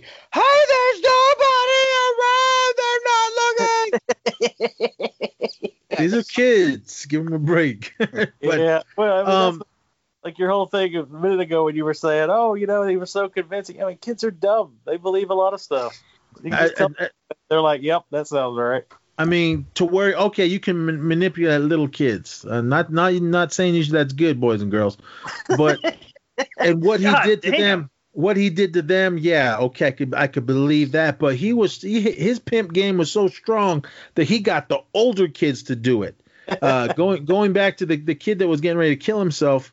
Or, or give himself to uh, he who walks behind the rose because it was, it was his 18th birthday. Like how much um, uh, mind manipulation do you have to get some basically a man to go just all right cool i'm, I'm going to give myself a- and get killed i mean that's how strong uh, isaac was towards these kids yeah he looked Well- like a little winkling and any of us could have probably just knocked him out really quick but And they had a whole book of other people that had done the same thing. Yeah so i mean it was it was crazy man. i like that. I mean if you want to go into more of it read the little the little short story uh, about it. I mean it kind of goes into a little more. Again with all these movies in the 80s if you look at it a lot of these stories were made from short stories. They weren't uh, full novels. Uh, yes there was novels made into movies but um like some of the small ones maximum overdrive that was a short story. Stand by me was a short story. This one was. And it, it's just it's crazy on on what they did in the 80s i think at that time when there was horror movies coming out every single weekend and you might as well go to one of the masters of horror. Hey man we're going to take this and we're going to give you this much money so you can buy some more coke. And yeah fuck it, go ahead make it. So i mean i mean that that's how he got paid and he's still getting paid now. So i mean i can't hate on uh, king man. He, he's getting his money. He don't ever have to worry about nothing but but I love this film. I mean, no one can uh, talk me uh, down on it. I mean, I loved it from when I first saw it, from when I read the story, and I still Well- enjoy it today. Let me ask you another question. Okay, they couldn't use the car to get away at first because it had the corn husk all through it. It had been But cold. then at the end, no they sense. were going to use it to drive away. no, no, they were gonna walk 19 miles. Which did Wait. anybody else realize that? But no, it's they were going only to try. 19 miles. They were going to try to use it, but then they had to knock the little girl out, Yeah, and then, and then they weren't going to use it. Why? 19 miles, and I just thought, damn, it's not like I mean, you know, five miles is a little bit of a hike after you've had after you fought off a demon, but Yeah. you know, we're gonna do a 19 mile hike after a demon fight. Come on, man. All right, I, I think we've drugged this one through the cornfield, guys. Ah, All right. Uh, so let's do scores. Uh, Keith, 1 to 10. What do you rate this one? man. Um, I know how you feel.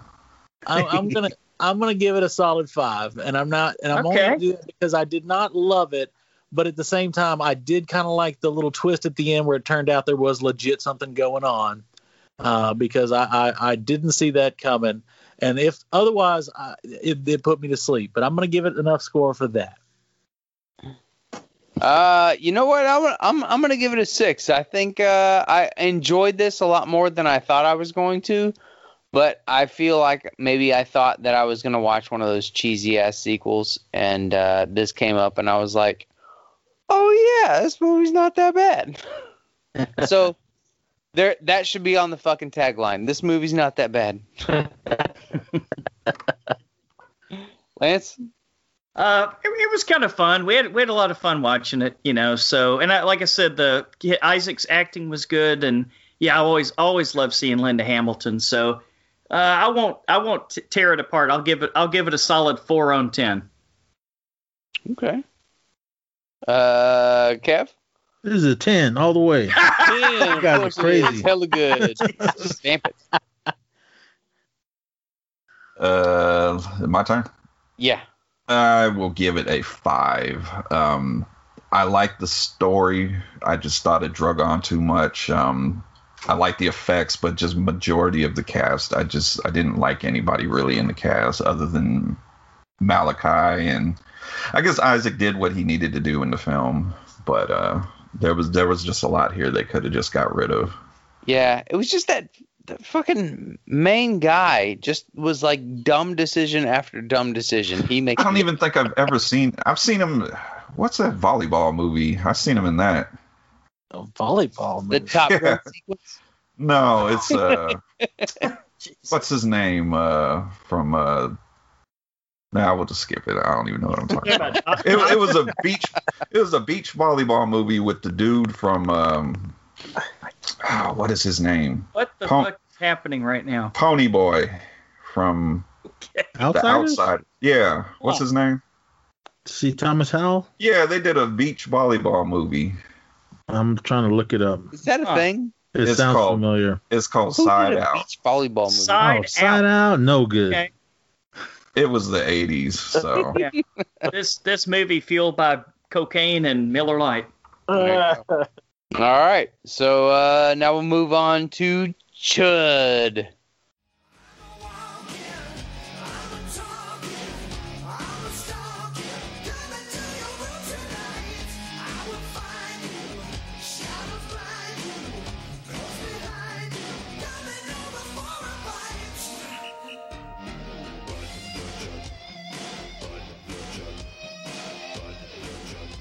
Chudge.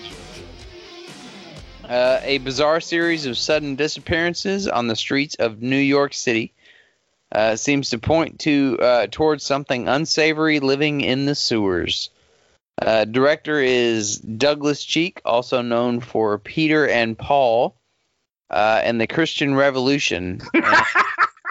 Okay. not much else. uh, writers are Parnell Hall and Shepard Abbott. Uh, the original concept art uh, of the Chud, C H U D, uh, shows that their faces looked more animal like in appearance. Um, in issue 32 of Fangoria, producer Andrew uh, Bonime, is that right? sure. Uh, refer to the film as an expensive looking film and expensive concept. It's a high quality kind of picture. All right. Well, I call it 80s. high quality, but yeah. when I, when I saw the poster, that, I mean, the poster itself screams 80s. First of all, like the the one that's on IMDb. I, I know there was like multiple posters for it, but this is another one of those movies that I had never seen. I'd never even heard of. And when when y'all told me the lineup was Children of the Corn and Chud, I thought, well, Children of the Corn, I've never seen that, and it's been around forever, and I, you know, I ended up not enjoying that. And I was like, oh man, Chud's gonna be awful. I loved the hell out of Chud.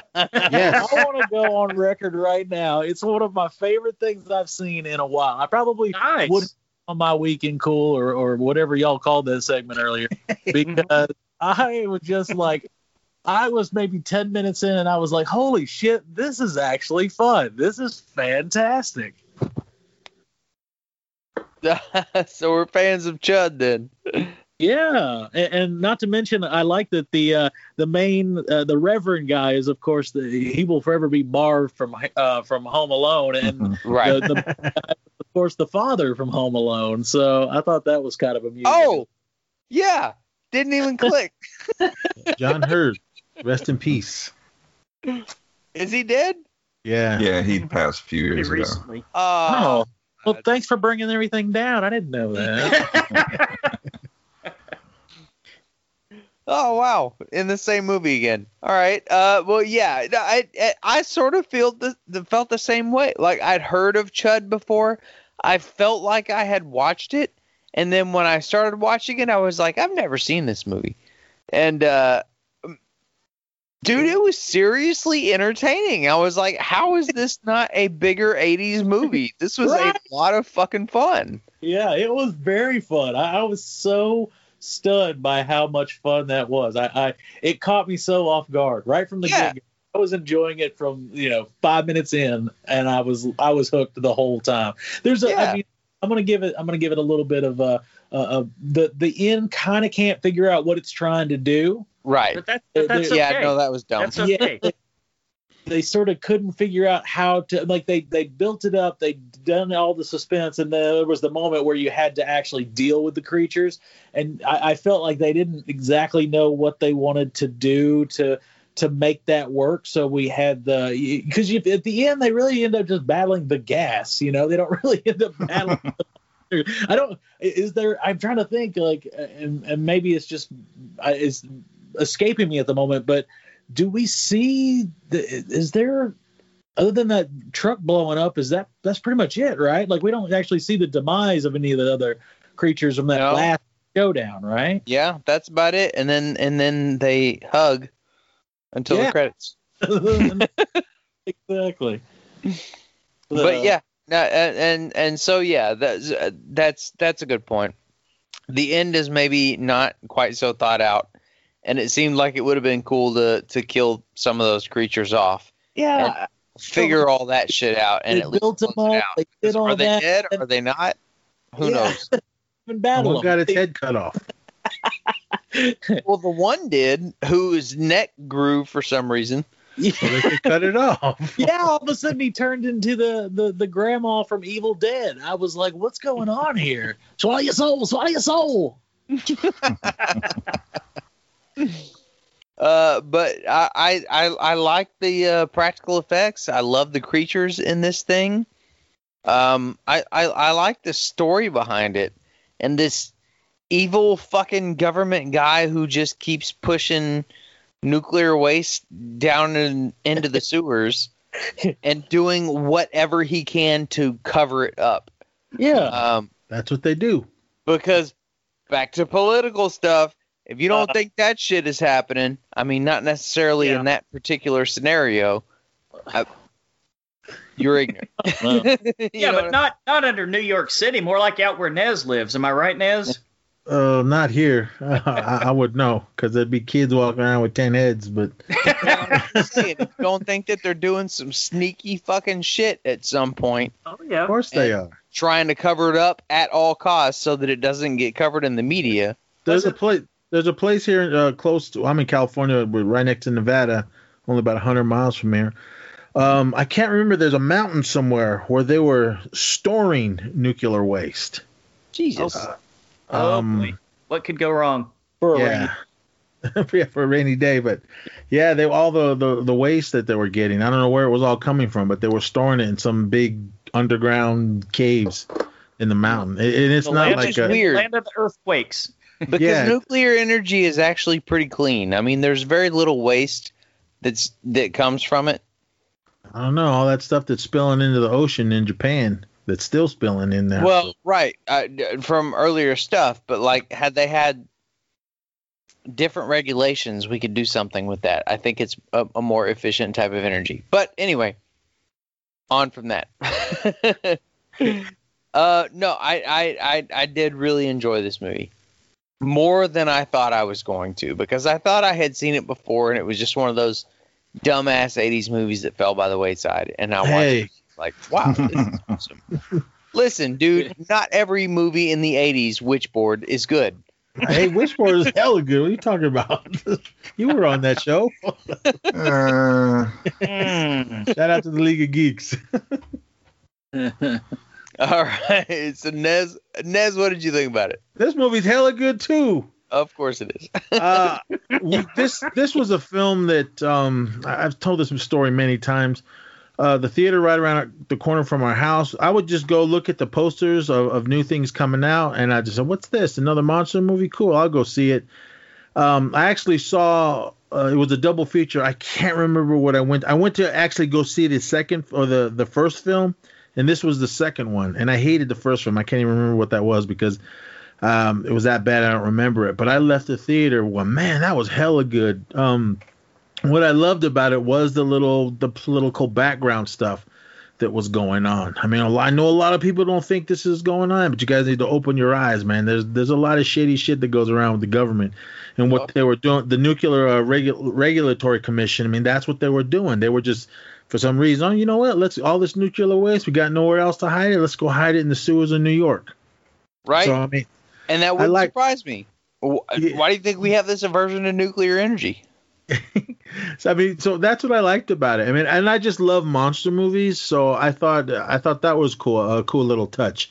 And I, I loved what they did for them hiding all this nuclear waste and all the homelessness that's going on, especially in New York. And a lot of those people, like they were saying, they were all living underground because there was nowhere else to live uh, above ground. So there's no one down here. We can live down here. And all the chemicals and all that stuff got towards them. And then this is what deformed them because they were saying the Chud stood for, or when. Uh, when they were coming down to it, when uh, Bosch, the the police captain, and the Reverend, when they were like, uh, the Reverend w- w- had the the first um, news about it all because he was he was working in the soup kitchen and he was dealing with all the homeless and they were figuring out what was going on. Uh, John Heard, he was just a photographer and he was taking pictures of homeless people. But what was going on there, I liked. And then when they figured out that there was uh, what was causing it all, um, and when they, because uh, uh, the Reverend, he found all that stuff, the, the boot, the um, what do you call that, radiation detector, that thing, Geiger- another Geiger thing. counter. Yeah. Yeah, he found all that stuff. And then so though that's when he went to the cops and the police were like, what? No one else wanted to believe him, but Bosch. He's like, you know what? I- I'll listen to you. So that's when they went down there. I thought that that was my favorite scene in the film when they found the little Geiger counter. When they were like, Yeah. what's this? And then when they turned it on, and at that point we never saw the monsters yet. But then that little thing started beeping, and then it went like red lined, and then you just heard this loud scream. You're like, what the hell was that? Someone I, walked by. I was I was thinking why aren't why weren't they dead? you know, if Yeah. I mean, that much radiation. There's probably something wrong with should them now. But, them. but everything that was going on, this I loved. And when they when they actually found out uh, what was happening, that they were doing this, and then the the, the cover up, because that one uh, commission guy that, that was working for the Nuclear Regulatory uh, Commission, he just straight up, we got to make up some kind of lie, and that's when they Yep. brought up the cannibalistic humanoid underground dwellers. But when they found actually found it and they found the, the containers that was in, it said contamination hazard urban disposal. I mean, that's it, again, I mean, that's just where my mind goes well, with all this type of stuff, man. Because to say that this doesn't happen, not to, that there's going to be monsters, but for them to hide all this shit, and and there's so much going on uh, within the United States that they're, they're not telling us. I mean, yeah, some of you probably, oh, it's just conspiracy theories and, and you're nuts and all that. All right, then I'm nuts. But I believe stuff like this has happened. Not saying there's going to be monsters, but I believe there is always them trying to hide something. So that's what I love Look, about it. As a little kid Call it a watching this film, it was theory awesome. All you Here's want, that doesn't make it not true. Yeah. Well, I, I- that's what I mean. I mean, you'd have to be pretty naive to not think that there's not some stuff getting covered up. I mean, there's absolutely stuff getting covered up. Now, is it nuclear waste that's creating creatures that you know grow long necks? Probably not. But is, is there stuff that we don't know that's getting covered up? Oh, 100 percent, 100 percent. Yeah.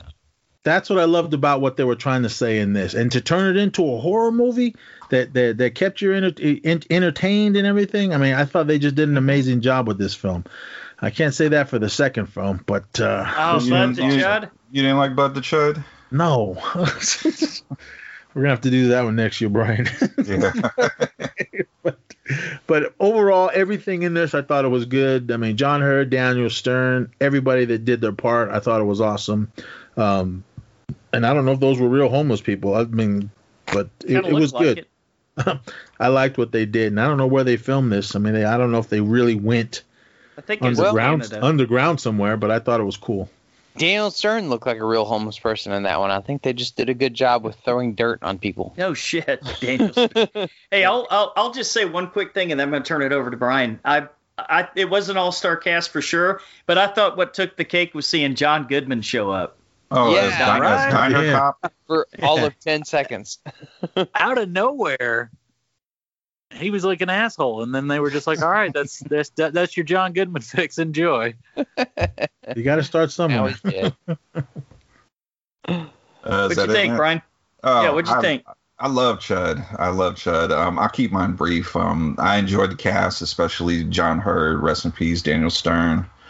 Um, I, I, I will just say I did have a little bit of a gripe. I am uh, into the creature features. I wish we could have seen a lot more of the Chuds and uh, see them actually tear people apart. Because I mean, they're cannibalistic humanoid underground dwellers and Right. I like all the practical effects with you know because you you would see like body parts just laying around people's heads, and I loved all that. I just kind of wanted to see more than just their heads and hands, and I just I, I wanted to see them more in action.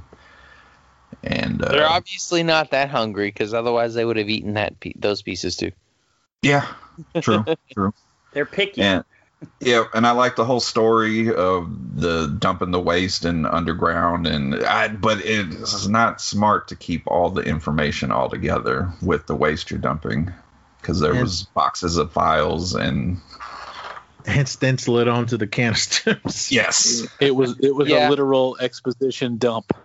Yeah, maybe that's true. If you're gonna dump nuclear waste somewhere, maybe don't put your company name on it. yep. yeah. But overall, I love Chud and Nez. Yes, we will do Bud the Chud because I could be wrong. I'm remembering the movie a lot different, but I like that movie too. Yeah.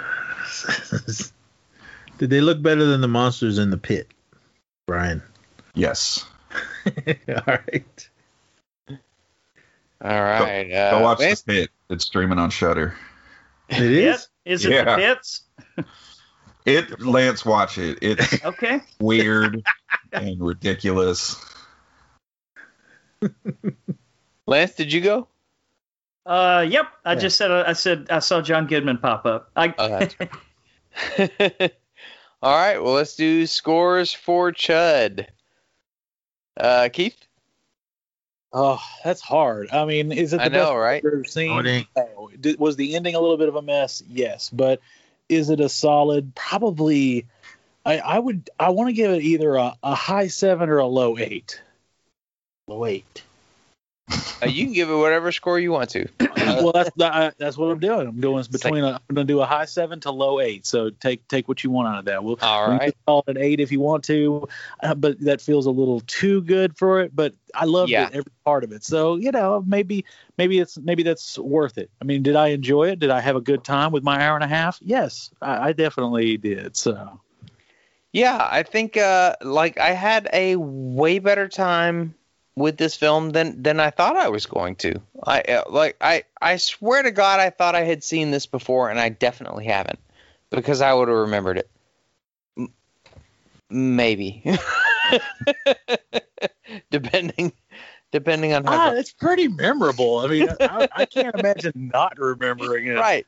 But uh, I, I, I, maybe I had just seen it and I was gonna watch it and then I never did, and then I, I regret not doing it now because I, I, again, I had a really good time with it, man. I'm gonna give it a, uh, I, I think it's a really solid seven, and Very it nice. totally holds up. Daniel Stern is awesome in this. The whole cast is pretty great. Um, yeah, you're right about the ending. I, they, they, they sort of like wrap that up a little quick and uh and you know they had the cheesy 80s ah well, well he's gonna hug his girlfriend at the end and that's gonna be the end of the movie uh, which was dumb. Yeah, gotta have the hard music going out. Yeah. but uh, yeah, that's the way they did things then. Um so I, I i can't i can't dock too many points for that. So uh yeah i i definitely enjoyed it. Lance Uh, I'll give it a seven. Yeah, solid seven. It was a fun movie. I loved the special effects of the creature. I'm glad they didn't make it more animalistic. I thought it was perfect the way it was with the glowing eyes. yeah I thought all the actors were were really good. I thought Daniel Stern was really convincing as a as a fucking nut job soup kitchen guy, and well he kind of looks the- like that anyway he does. And all the soup kitchen or soup kitchen, all the homeless people really looked homeless. So I'll give him a point for that. Yeah, that dude in the homeless kitchen that like slammed the knife on the table and was talking crazy shit. Actually scared me a little bit. Legit, like homeless scared them. schizophrenic talk. You know? That's what I was thinking, Brian. You scared the I had a. I'm gonna. I'm gonna put a fun little story here. Whenever I was trying to recast Christmas with the Dead for the new one, I don't know who's seen Christmas with the Dead or not, but do know that we have a crazy cr- preacher in it. And so when I was trying to find who was going to be my new crazy preacher, uh, we were doing casting calls, and these are all people I didn't know. And this guy that I had no idea anything about him, he comes in and he he starts auditioning. But about a midway through the audition, I, I start to get that feeling of this isn't a guy auditioning. This is a guy who's homeless who wandered in off the street Oh, and awesome. thought this was something to do. So like me and and one of the other guys that was involved, we kept we started kind of looking towards the door because he was, you know, you'd ask him a question and you'd be like, so you know this, and he'd have this real long pause, and he'd be looking at the wall, and then all of a sudden he'd just slowly turn his head and look straight at you. And then he'd kind of start to respond and then just drift off and say something else. And you think, oh, God, man, we're all going to die. This is going to be it right here so he goes through the whole audition. He reads his line, and you know we're like, okay, we'll just get you to read this right here. And he's like, yeah, yeah, yeah, yeah, I'm gonna read it. I'm gonna read it. And he's going through the whole thing, and I'm like, oh my god. So he goes through the whole thing, auditions like that, and then at the end he goes, hey, nice to meet you. My name's Larry. I was like, oh my god, this is all Whoa. an act. You are hired. So it's one of my favorite things ever. But I, I really truly thought that there was a homeless guy that had wandered in off the street. He was super convincing. Loved him. Uh, I'll have to send you the the trailer and you can see him. But yeah, that's one of my favorite moments was uh, thinking I was I was casting a homeless person for a moment. Well, if you're an aspiring actor, try to be homeless. Right. Let me tell you, try to be memorable, and he was. Yeah. Yeah. Well, listen, dedicated to the part. Uh, all right, Nez, what'd you think? Oh, this is a ten all the way. Uh, if Nez does all these 80s movies with us, we already know what his score is going to be on every one of them. not all, not not all '80s movies were ten. But this No. This was definitely one of them. Yeah, you you mean- can't you can't gauge Nez's scores on anything. He just like pops out with. I I could never understand. I'm like, I mean, oh, another- you really like this, and you're like, that's fucking awful. Another character that was in this, he was at he was um John Goodman's partner, uh, the Boston Bruins Eddie LeBec, uh, Oh. played by played by Jay Thomas, um, the Carla's boyfriend in Cheers. Uh, he was the other cop that was sitting next to him, but oh, that guy's God. been in a that guy's been in a million things. But um, yeah, ten. I mean, I loved everything about it, and uh, I love the, the story, and uh, I love monster movies, good monster movies. Not all of them in the '80s were good, like The Pit, but um, this one it, it was a good movie. I loved it, and of course, This is ten. Kid of the totally 80s. underrated. I don't understand how it doesn't have more attention. That like you know gets moved Yeah, towards this one. I, I I never have even heard of this movie. Yeah, and it's now one of my like favorite kind of like a little bit 80s trashy horror movies. It, it's now it, it just shot up the list. Like How there's a you? lot of garbage out there from the 80s that people are Yeah. like, "Oh, well this is hella goodness." Sorry. this one is really pretty fucking good. Uh, Brian? Uh, this is a solid eight on ten for me. I love the the cast, I love the story, and I love the effects. Just wish I would have seen more of the Chuds. Yeah, That's what the Well- sequel's for, right? Uh, well, special effects limitations I think is is what that was. Yeah, I mean, I loved that we didn't see him through the whole first part, but then Yeah. the when Yeah. it came to like really battle the chuds, yeah, that's, that's like I said, that's my my one real complaint on the whole movie.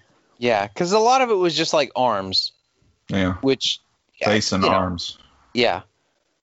Because that's what they had, man. What are you going to do? Yeah. They did it today, and it would be a bunch of CGI bullshit. Well, they had a one point two five million dollar budget. Oh. That They doesn't go as far suit. as you think. I mean, that was the '80s, so you do kind of have to give it. It's probably farther than it would go now, but Yeah. as soon as you start, you know, as soon as you start worrying about the cast and you know, you got to feed a couple of those chuds, and it's over. Right. Yeah, With the true, cast. true. I mean, it was a pretty good cast, which is why it was a pretty good movie. So, got to give it that. All right. All right. Well, definitely recommend Chud if you haven't ever seen it. C H U E uh, C H U D with Yep. periods in between. Uh, it's on Amazon. sounds. Yeah. So definitely check that out. Um, if you have a, a an Amazon Prime subscription, it's free. Uh, Yep. Both of these movies Free are. Free is good. So It's not free. You're definitely paying go check for that it. out. All right. Well, Keith, before we uh, before we say goodbye, uh, any la- any last things you want to share with upcoming projects or where people can find you on social media? Yeah, I mean, I, you can find me on on Facebook. I've got you can follow me there. Uh, I've got a Twitter that you know I, I get on sometimes. Instagram, I'm on. I'm Keith Lansdale on all of them. So if you can spell Keith Lansdale, you can find me. If you can't, it's a little harder. And otherwise, yeah, I've got a, a bunch of stuff coming out that I already went through the list of, but I'll also add Big Lizard, which is my first chance at doing a novel. I did that as co-writing with my father, and uh, it, it's about this guy who he has.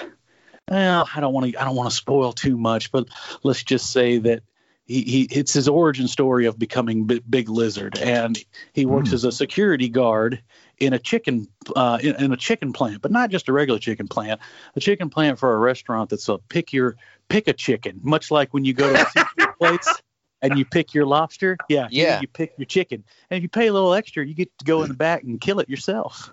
So, Ah, oh, Where's this? and then, This sounded then- more and more like a porno. then it then it gets weird. So That's when it gets weird. yeah, so yeah, and Big Lizard has to fight his uh, his nemesis, uh, Big Chicken, of course.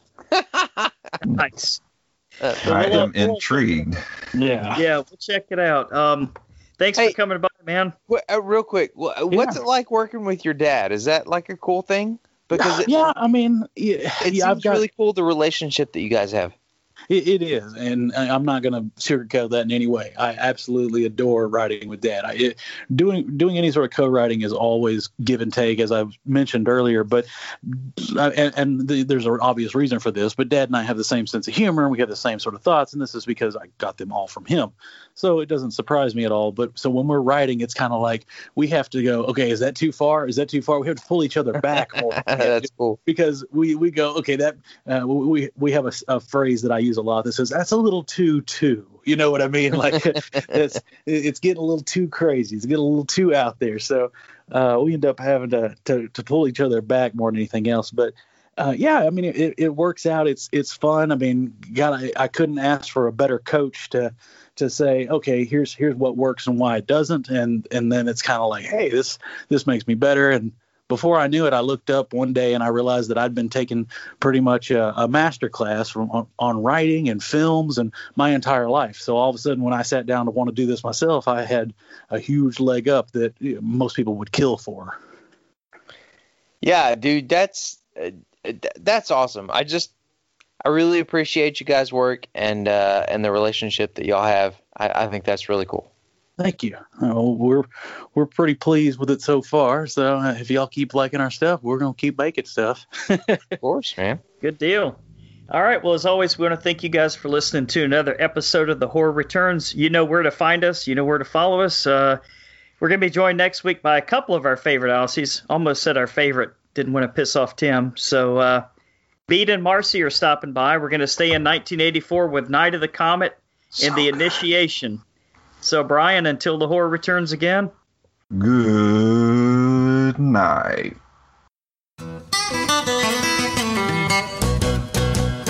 Well, I met my baby in the ministry of love.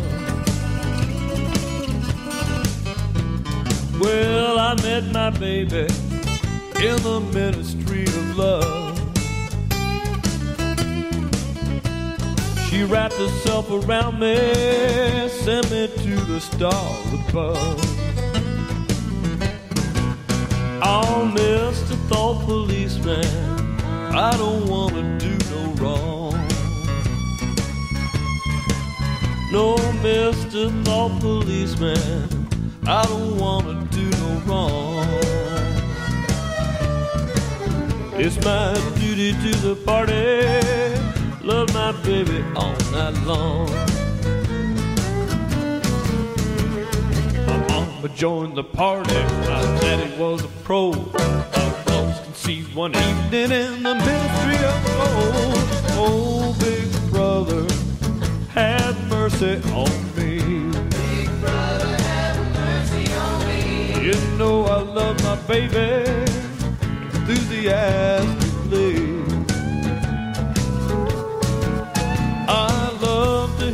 My baby chanting slogans in the street. I love to hear my baby chanting slogans in the street. Wearing military clothing, she always looks so sweet.